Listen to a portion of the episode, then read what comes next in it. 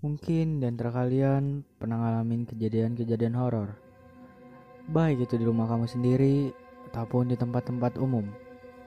Kali ini kita akan mengajak Anda untuk menceritakan kejadian-kejadian horor Anda, baik yang logis ataupun yang tidak logis.